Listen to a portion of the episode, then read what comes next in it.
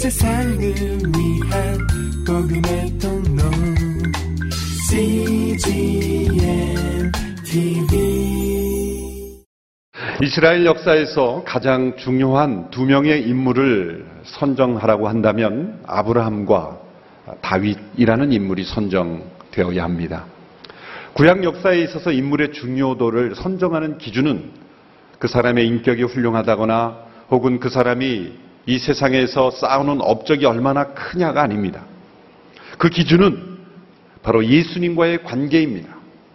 그 사람의 인생을 통해서 예수님을 어떻게 나타내는가, 또 예수님을 어떤 모습으로 보여주는 모형이 되는가가 바로 그 인물의 중요성을 평가하는 것입니다. 마태복음 1장에는 예수님을 소개하는 족보가 나오죠. 그 족보의 제 첫 1장 1절은 이렇게 시작이 됩니다. 아브라함과 다윗의 자손 예수 그리스도의 족보입니다. 예수님의 족보를 소개하기 전에 간략하게 먼저 서론으로 소개할 때 아브라함과 다윗이라는 두 사람의 인물을 선정한 것이죠. 그래서 구약의 모든 역사에 있어서 반드시 기억해야 될 두 사람, 그리고 예수님을 가장 잘 드러내는 그런 두 사람이라는 것을 우리에게 보여주는 것입니다. 아브라함은 하나님의 약속을 받은 자로 믿음으로 우리가 의롭게 된다는 걸 보여주었고 믿음의 조상이 되었습니다. 갈라디아 3장 20절에 보면 29절에 보면 누구든지 예수 그리스도를 믿는 자는 곧 아브라함의 자손이다.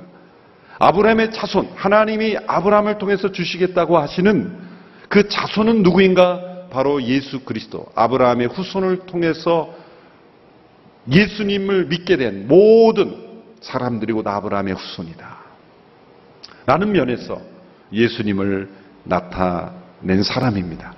다윗은 아브라함보다 훨씬 더 직접적이고 그리고 구체적으로 예수님을 나타낸 사람입니다. 다윗은 예수님의 조상이면서 동시에 예수님과 동일시되는 많은 부분들이 나타납니다. 아마 구약에서 가장 많은 지면을 할애받고 소개된 인물이 다윗이라고 생각을 합니다. 아브라함이나 야곱 이런 분들도 한 열 몇 장씩 이렇게 소개됐지만 다윗에 관한 그런 지면을 다 합치면 60장 이상의 그런 많은 분량이 소개된 것이죠. 그러나 그 초점이 어디에 있는가? 한 사람의 영웅담을 기록한 기록이 아니라 바로 예수 그리스도, 이 땅에 장차 오실 예수 그리스도를 소개하는 인물로서 그토록 자세하게 소개되고 있다는 거죠. 다윗이라는 인물의 이름의 뜻은 사랑받는 자라는 뜻입니다. Beloved, 사랑받는 자. 예수님이 요단강 세례를 받으실 때 하늘에서 어떤 음성이 들렸습니까? 이는 내 사랑하는 아들이요. 이렇게 말씀한 겁니다. 이는 내 다윗이다. 다윗은 세 번 기름 부음을 받았습니다. 예수 그리스도라는 말은 기름 부음 받은 자라는 뜻입니다. Anointed, 기름 부음 받은 자. 다윗은 세 번 기름 부음 받았어요. 오늘 본문에 나온 사무엘을 통해서 몰래 비밀리에 기름 부음을 받았고, 두 번째는 유대 백성들을 통해서 기름 부음을 받았고, 그리고 세 번째는 온 이스라엘의 모든 장로들에서 기름을 받았습니다. 구약에서 기름 부음을 받는다는 것은 중요한 지도자로 세움을 받았든지 하나님께서 선택하신 지도자를 세울 때 왕이요 제사장, 선지자 이런 하나님께서 부르신 자들을 세울 때 기름을 부었다는 것이죠. 아더 핑크라는 청교도 목사님은 예수님도 세 번 기름 부음을 받았다 이렇게 해석을 합니다. 첫째로 예수님은 마리아의 그 몸에 잉태될 때 성령의 기름 부으심을 받고 성령으로 잉태되셨다. 요단강에서 세례를 받을 때 성령의 충만한 기름 부으심을 받았다. 그리고 마지막 승천할 때 시편에 보면 이 즐거움의 기름 부음을 받았다라는 표현이 나오는데 바로 그것은 예수님의 승천을 가리키는 것이다. 그렇게 해석하기도 합니다. 다윗이 고백했던 수많은 시편, 그 시편에는 많은 예수님에 관한 예언들이 나옵니다. 예수님의 성육신, 예수님의 오심과 예수님의 고난과 예수님의 죽음과 예수님의 부활, 승천에 이르기까지 예수님의 모든 일대기에 관한 내용들이 시편에 관한 이 다윗의 예언을 통해서 드러나고 있습니다. 다윗에게 임하신 성령의 역사심을 통해 우리는 예수님이 어떠한 분인지를, 또 예수님이 이 땅에서 어떤 마음으로 사셨고 어떤 고통을 당하셨는지를 우리는 느끼고 깨달을 수 있게 된 것입니다. 다윗만큼 다양한 직업을 가지고 이 땅에 살았던 사람이 없을 겁니다. 그는 이스라엘의 베들레헴의 목동이었습니다.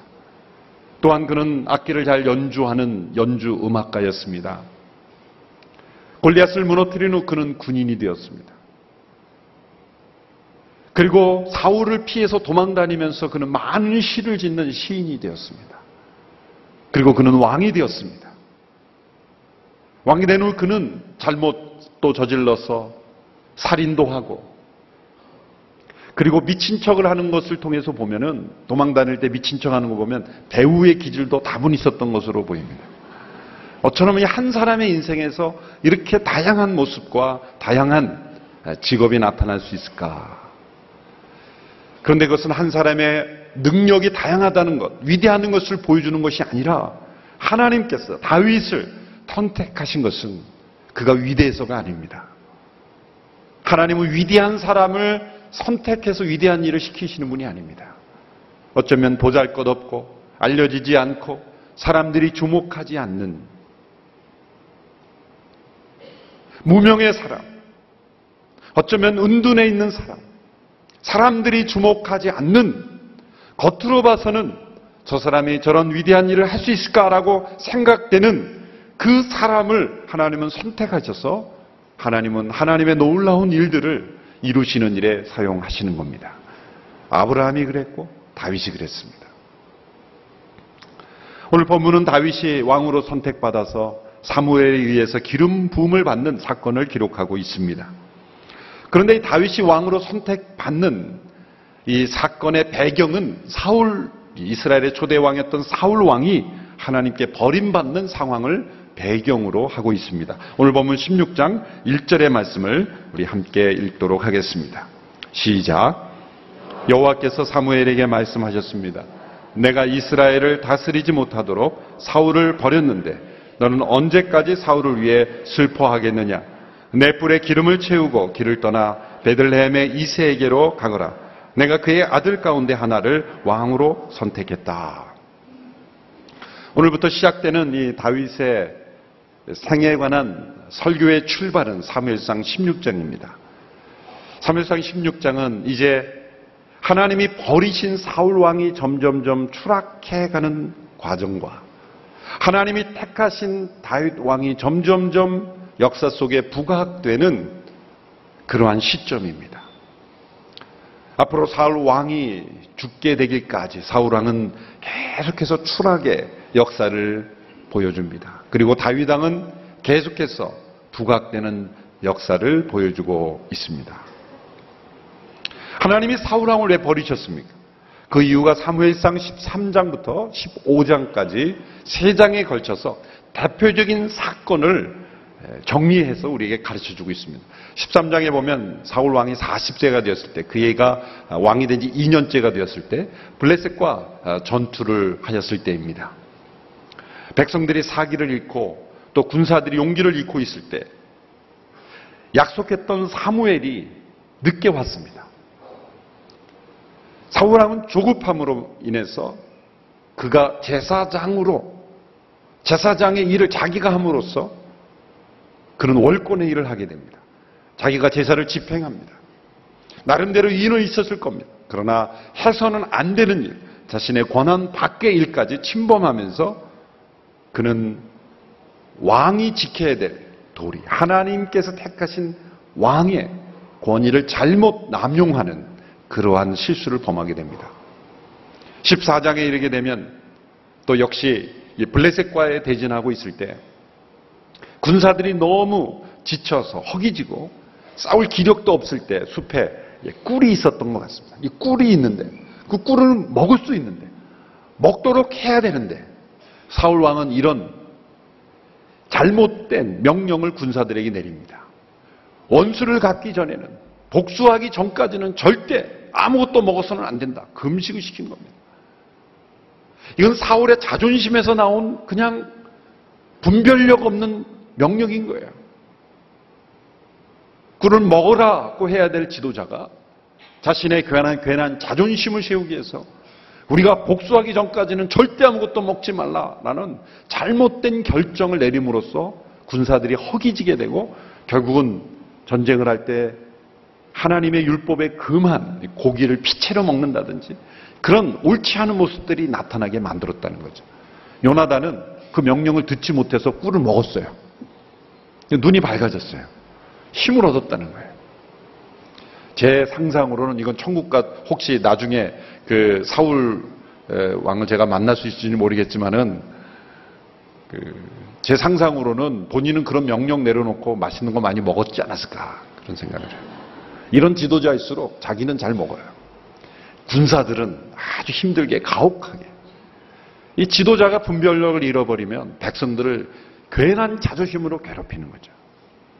15장에 가보면 아말렉을 하나님께서 공격해서 진멸하라는 명령을 내립니다. 다 하나도 남김없이 다 쓸어버리려고 합니다. 아말렉은 하나님을 대적하는 세력의 대표적인 민족이었거든요.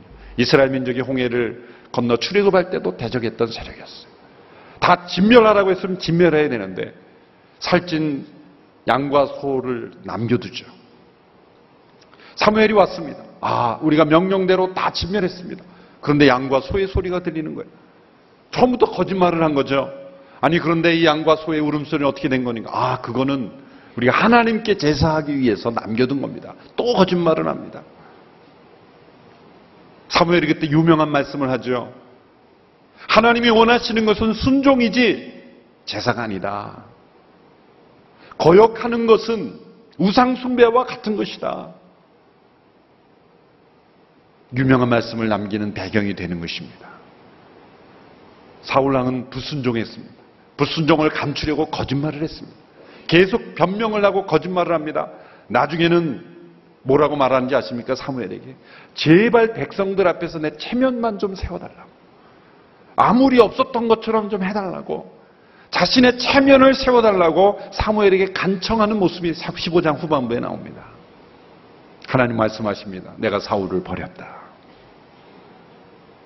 이 사울의 문제는 뭡니까? 그는 자신의 고난 밖의 일을 하는데 주저하지 않았고 하나님의 말씀을 불순종하며 불순종을 감추기 위해서 거짓말을 하고 변명을 하고 합리화를 하고 그리고 결국은 자기의 자존심과 체면을 세우려고 했던 거예요. 이것이 바로 하나님께 영광이 어떻게 될 것인가, 백성들의 행복을 위해서 어떤 영향을 미친가에 전혀 관심이 없이 그 마음의 중심에는 자기 자신밖에 없는 겁니다. 자신의 체면, 자기 자신으로 가득한 이 사울을 하나님은 버리셨습니다. 하나님이 사울을 버리셨다는 것은 하나님이 사랑하시는 한 영혼으로서 버리셨다는 게 아닙니다. 하나님이 사울을 사랑하시지 않는다는 것이 아닙니다. 오히려 사랑하시기 때문에 버리신 겁니다. 사랑하시기 때문에 왕위에서 내려오도록 하시는 겁니다. 흥미로운 것은 하나님이 버리셨다고 했지만 바로 왕위에서 내려오도록 폐위시키지 않으셨다는 거예요. 어느 정도 일정한 기간 동안 계속해서 왕위에 있었다는 거예요. 그래서 우리는 중요한 원리를 발견하게 됩니다. 하나님은 때로 우리를 버리실 때 비밀리에 먼저 버리신다는 거예요. 그 버리신 결과가 나타나는 것은 한참 후에 나타난다는 거예요. 기회를 주신다는 거예요. 내가 어느 위치에 있다고 해서 그게 지금 존재하는 게 아니라 하나님은 이미 버리셨을 수도 있다는 거예요. 보이는 위치와 어떤 상태가 하나님의 마음과는 다를 수 있다는 거예요. 하나님은 서두르지 않습니다. 하나님은 모든 상황을 통해서 하나님의 뜻과 목적을 이루어 가신다는 거예요. 사울은 아무 일이 없기 때문에 자신이 계속 하나님이 택하시고 인정하신 줄 알지만 하나님은 버리셨어요. 그런 위치에는 계속 존속하는 거예요. 하나님 그 사울왕의 위치를 통해서 하나님의 놀라운 일을 이루십니다. 다윗을 훈련시키십니다. 반문 교사를 삼게 하시는 거죠. 사울왕의 모습을 통해서 다윗이 기름 부음을 받고 왕이 되는 그 과정에 훈련하는 그런 교사는 누구였습니까? 훌륭한 왕이 아니라 잘못된 왕이었어요. 어쩌면 다윗은 사울왕을 보면서 이렇게 하면 안 되는구나를 철저하게 배웠을지 몰라요. 이렇게 하면 망하는구나라는 걸 철저하게 배웠을지 몰라요. 그리고 그 기간은 사울 왕에게 하나님은 기회를 주시는 기간이었을지도 모릅니다. 하나님이 사울 왕을 왕으로서 버린 것은 그의 영혼을 버리신 것이 아니라 어쩌면 하나님의 자녀된 그 영혼을 다시 찾기 위해서, 그 중심을 다시 회복시키기 위해서 왕의 위치에서 내려오게 하시는 거예요. 때로 하나님이 우리가 가진 어떤 위치, 어떤 재물, 내가 가진 어떤 것을 잃게 하시는 것은 나를 버리시는 것이 아니라 진정 나를 다시 찾기 위해서 내가 가진 어떤 것을 버리게 하실 수 있는 겁니다. 내가 가진 어떤 위치에서 내려오게 하실 수 있는 겁니다. 하나님이 나를 버리신 것이 아니라 진정 나를 사랑하시기 때문에 나를 되찾기 위해서 하나님이 나에게 고난과 시련과 변화를 주실 수 있다는 거예요. 하나님이 사울 왕을 왕위에서 버리셨다는 것은 진정 사울 왕을 사랑하셨기 때문입니다. 그리고 기회를 주신 거예요. 그러나 사울 왕은 끝까지 그 하나님의 음성을 듣지 못합니다. 자기 중심적인, 그 중심에 자기로 가득한 그 인생을 살다가 나중에 비극적인 인생을 살게 되죠. 그의 모든 왕으로서의 에너지를 질투심을 만족시키는 데 사용합니다. 다윗 왕을 제거하려는데 그의 모든 에너지를 다 사용합니다. 그 사이에 백성들은 피폐해지고 백성들은 힘들어지게 되는 것입니다. 사울 왕이 처음부터 그러진 않았습니다. 왕으로 그가 세움을 받을 때는 그도 겸손했습니다. 사무엘상 15장 17절에 보면 사무엘이 이렇게 말하죠. 사무엘이 말했습니다. 예전에 당신이 스스로 보잘것없는 사람이라고 생각했을 때 이스라엘 지파들의 머리가 되지 않았소? 여호와께서 당신에게 기름 부어 이스라엘을 다스릴 왕으로 삼으신 것이요, 스스로 보잘것없는 자라고 여겼기에 그가 세움을 받았습니다. 그러나 어떤 순간부터 그는 자기로 가득한 사람이 되어버렸습니다. 사람의 마음의 중심은 이렇게 변한다는 거예요. 근데 놀랍고 무서운 것은 자기도 모르게 중심이 변한다는 거예요. 우리의 중심이 하나님께로 향하지 않으면, 하나님께 붙어있지 않으면, 우리 하나님이 주신 축복 가운데, 하나님이 주신 위치 가운데 우리의 중심이 변할 수 있다는 거예요. 스스로 보잘것없다고 여겼다가도 자신이 위대한 존재로 착각하게 되는 거예요. 자신이 하나님처럼 위대한 존재로 여기게 된다는 거예요.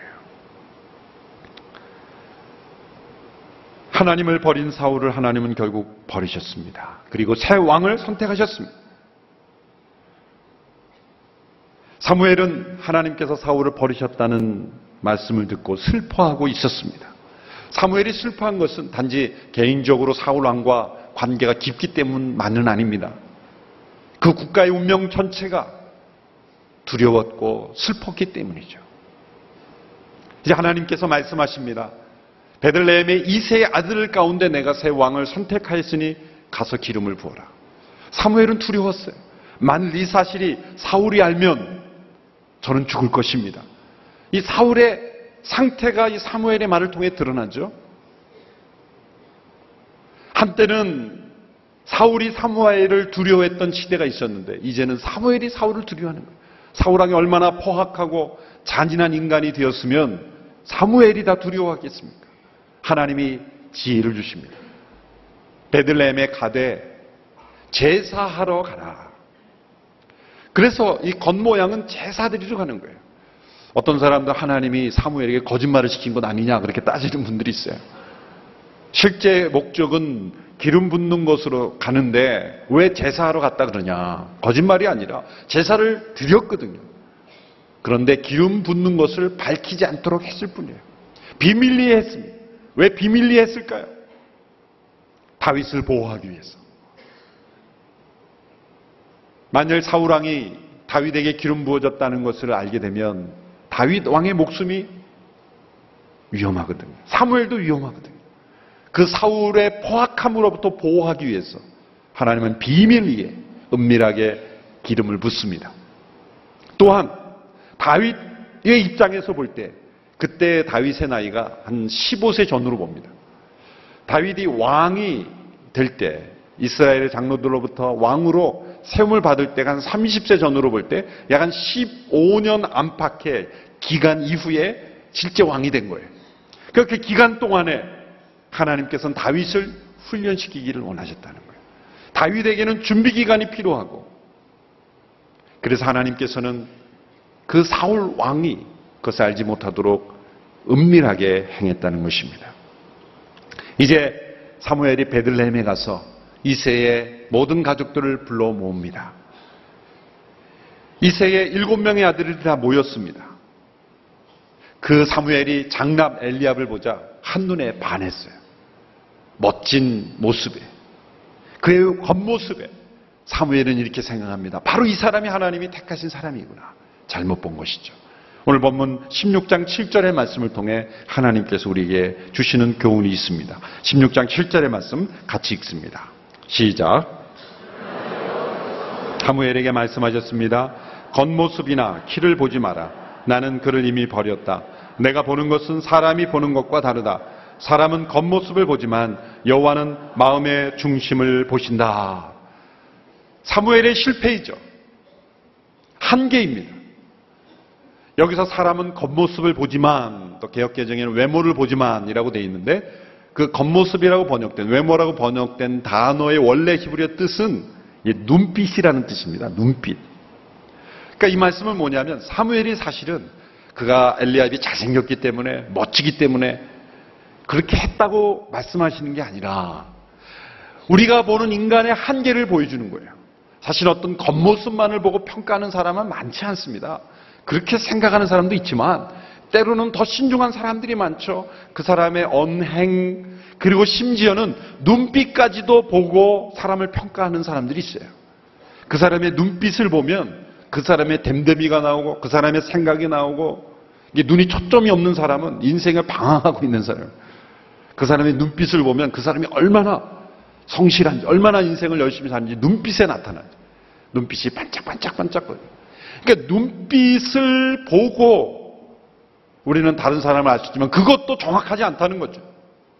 사람이 다른 사람을 판단할 수 있는 최고의 어떤 특별한 성령의 은사가 아닌 이상은, 하나님의 은사가 아닌 이상은 눈빛을 보는 게 한계라는 거예요.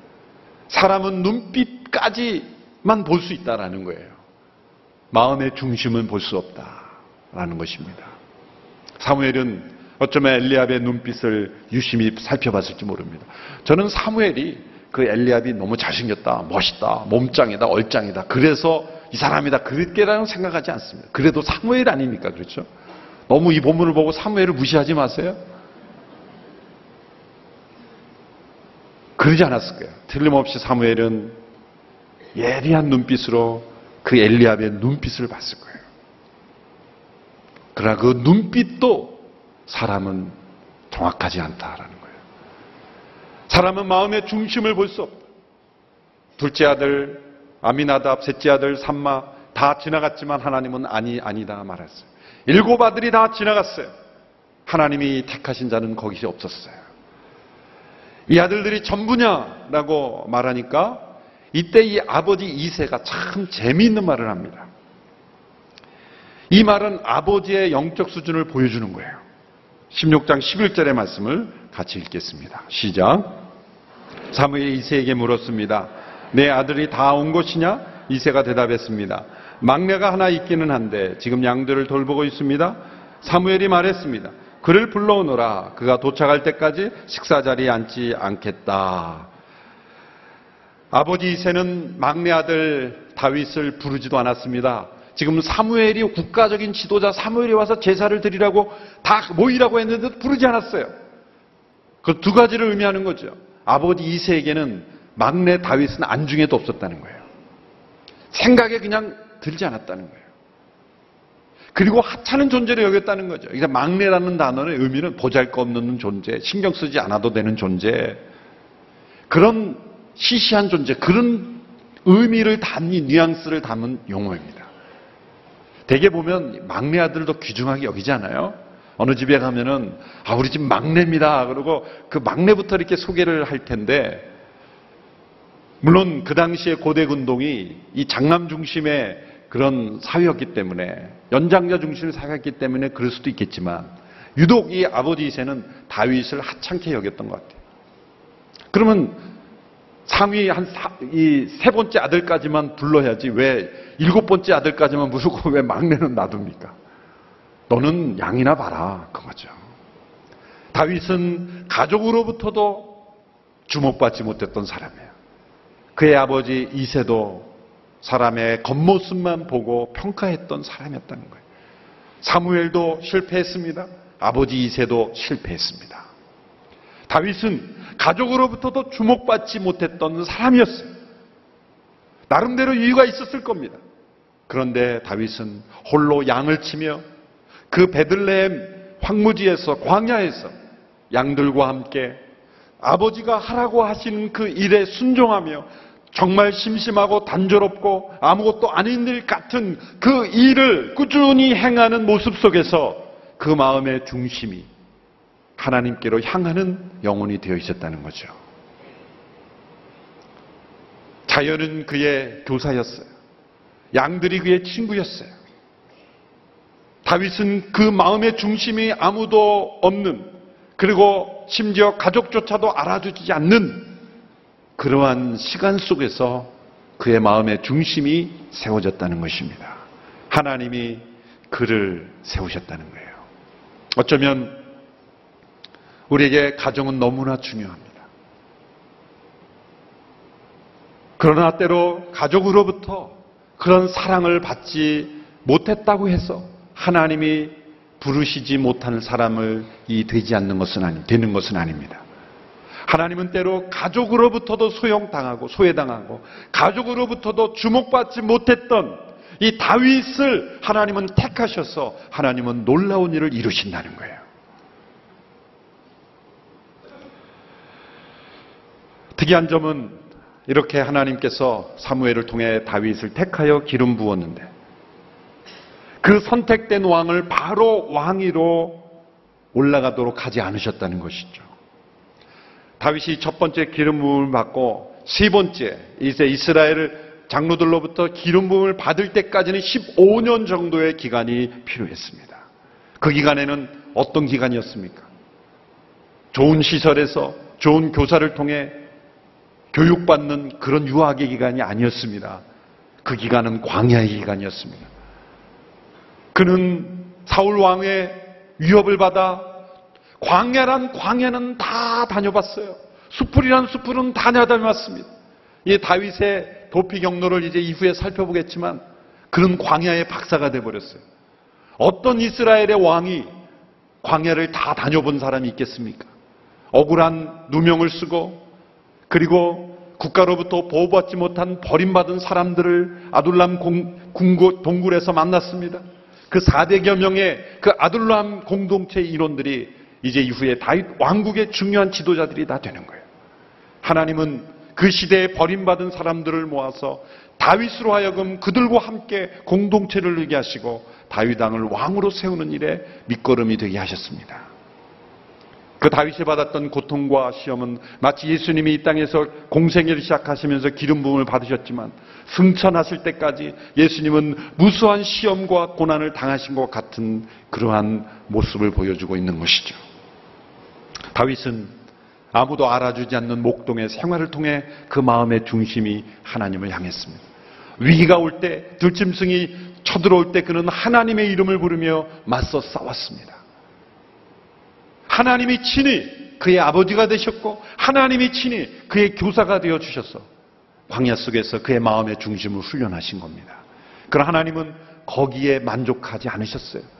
그가 수많은 사람들, 수많은 그러한 케이스들을 판단하고 결정해야 돼. 수많은 많은 나쁜 사람들을 그리고 다스려야 되는 그 왕으로서 그가 세워지기 위해서 더 많은 훈련이 필요했던 것입니다. 그래서 사울 왕을 어느 정도 내버려 두었던 겁니다. 그리고 사울 왕의 위협을 통해 다윗을 훈련시키셨습니다. 하나님이 기름 부으셨기 때문에 즉시로 왕위로 올라가지 않고 백성들로부터 옹립받도록, 백성들의 지지를 받고 백성들의 칭찬을 받고 백성들로부터 왕으로 세움을 받도록 하나님은 15년 동안 내버려 두시는 것처럼 그렇게 다윗을 광야 속에 방황하도록 하셨습니다. 때로 다윗은 이해할 수 없었을 겁니다.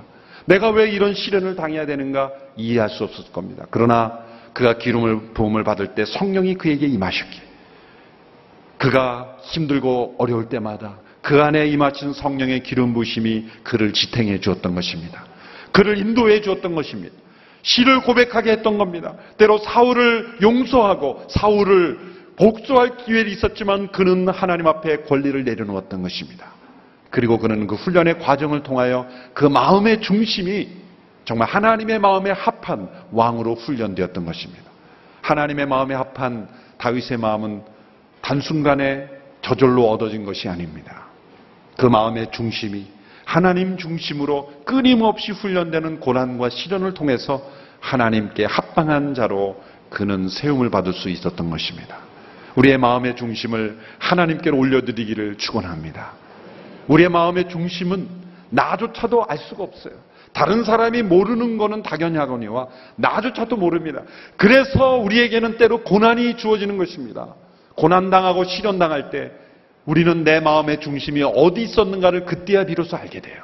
평안한 환경에서는 절대 마음의 중심을 깨달을 수 없습니다. 고난과 시련을 통해 마음의 중심이 내가 하나님이었는가 아니면 나 자신이었는가 재물이었는가 이 세상의 명이었는가를 깨닫게 되는 거예요.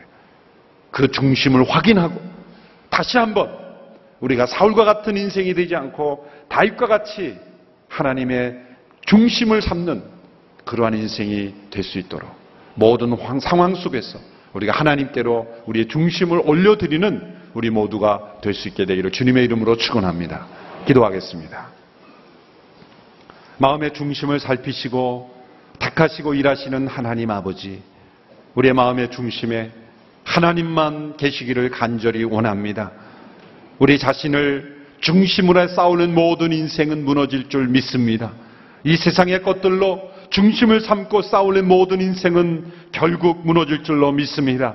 주님, 하나님만이 우리의 중심이 되기를 원합니다. 아무도 주목하지 않았던, 아무도 알아주지 않았던 다윗의 인생 가운데 찾아오셔서 그 마음의 중심을 보시고 그의 중심에 하나님의 마음에 합한 마음을 허락하시고 그 마음의 중심을 사용하셔서 하나님의 나라를 이루시는 귀한 하나님의 역사를 보았습니다. 우리도 다윗처럼 하나님께 쓰임받는 인생이 되게 하여 주시옵소서. 예수님의 이름으로 기도하옵나이다. 아멘.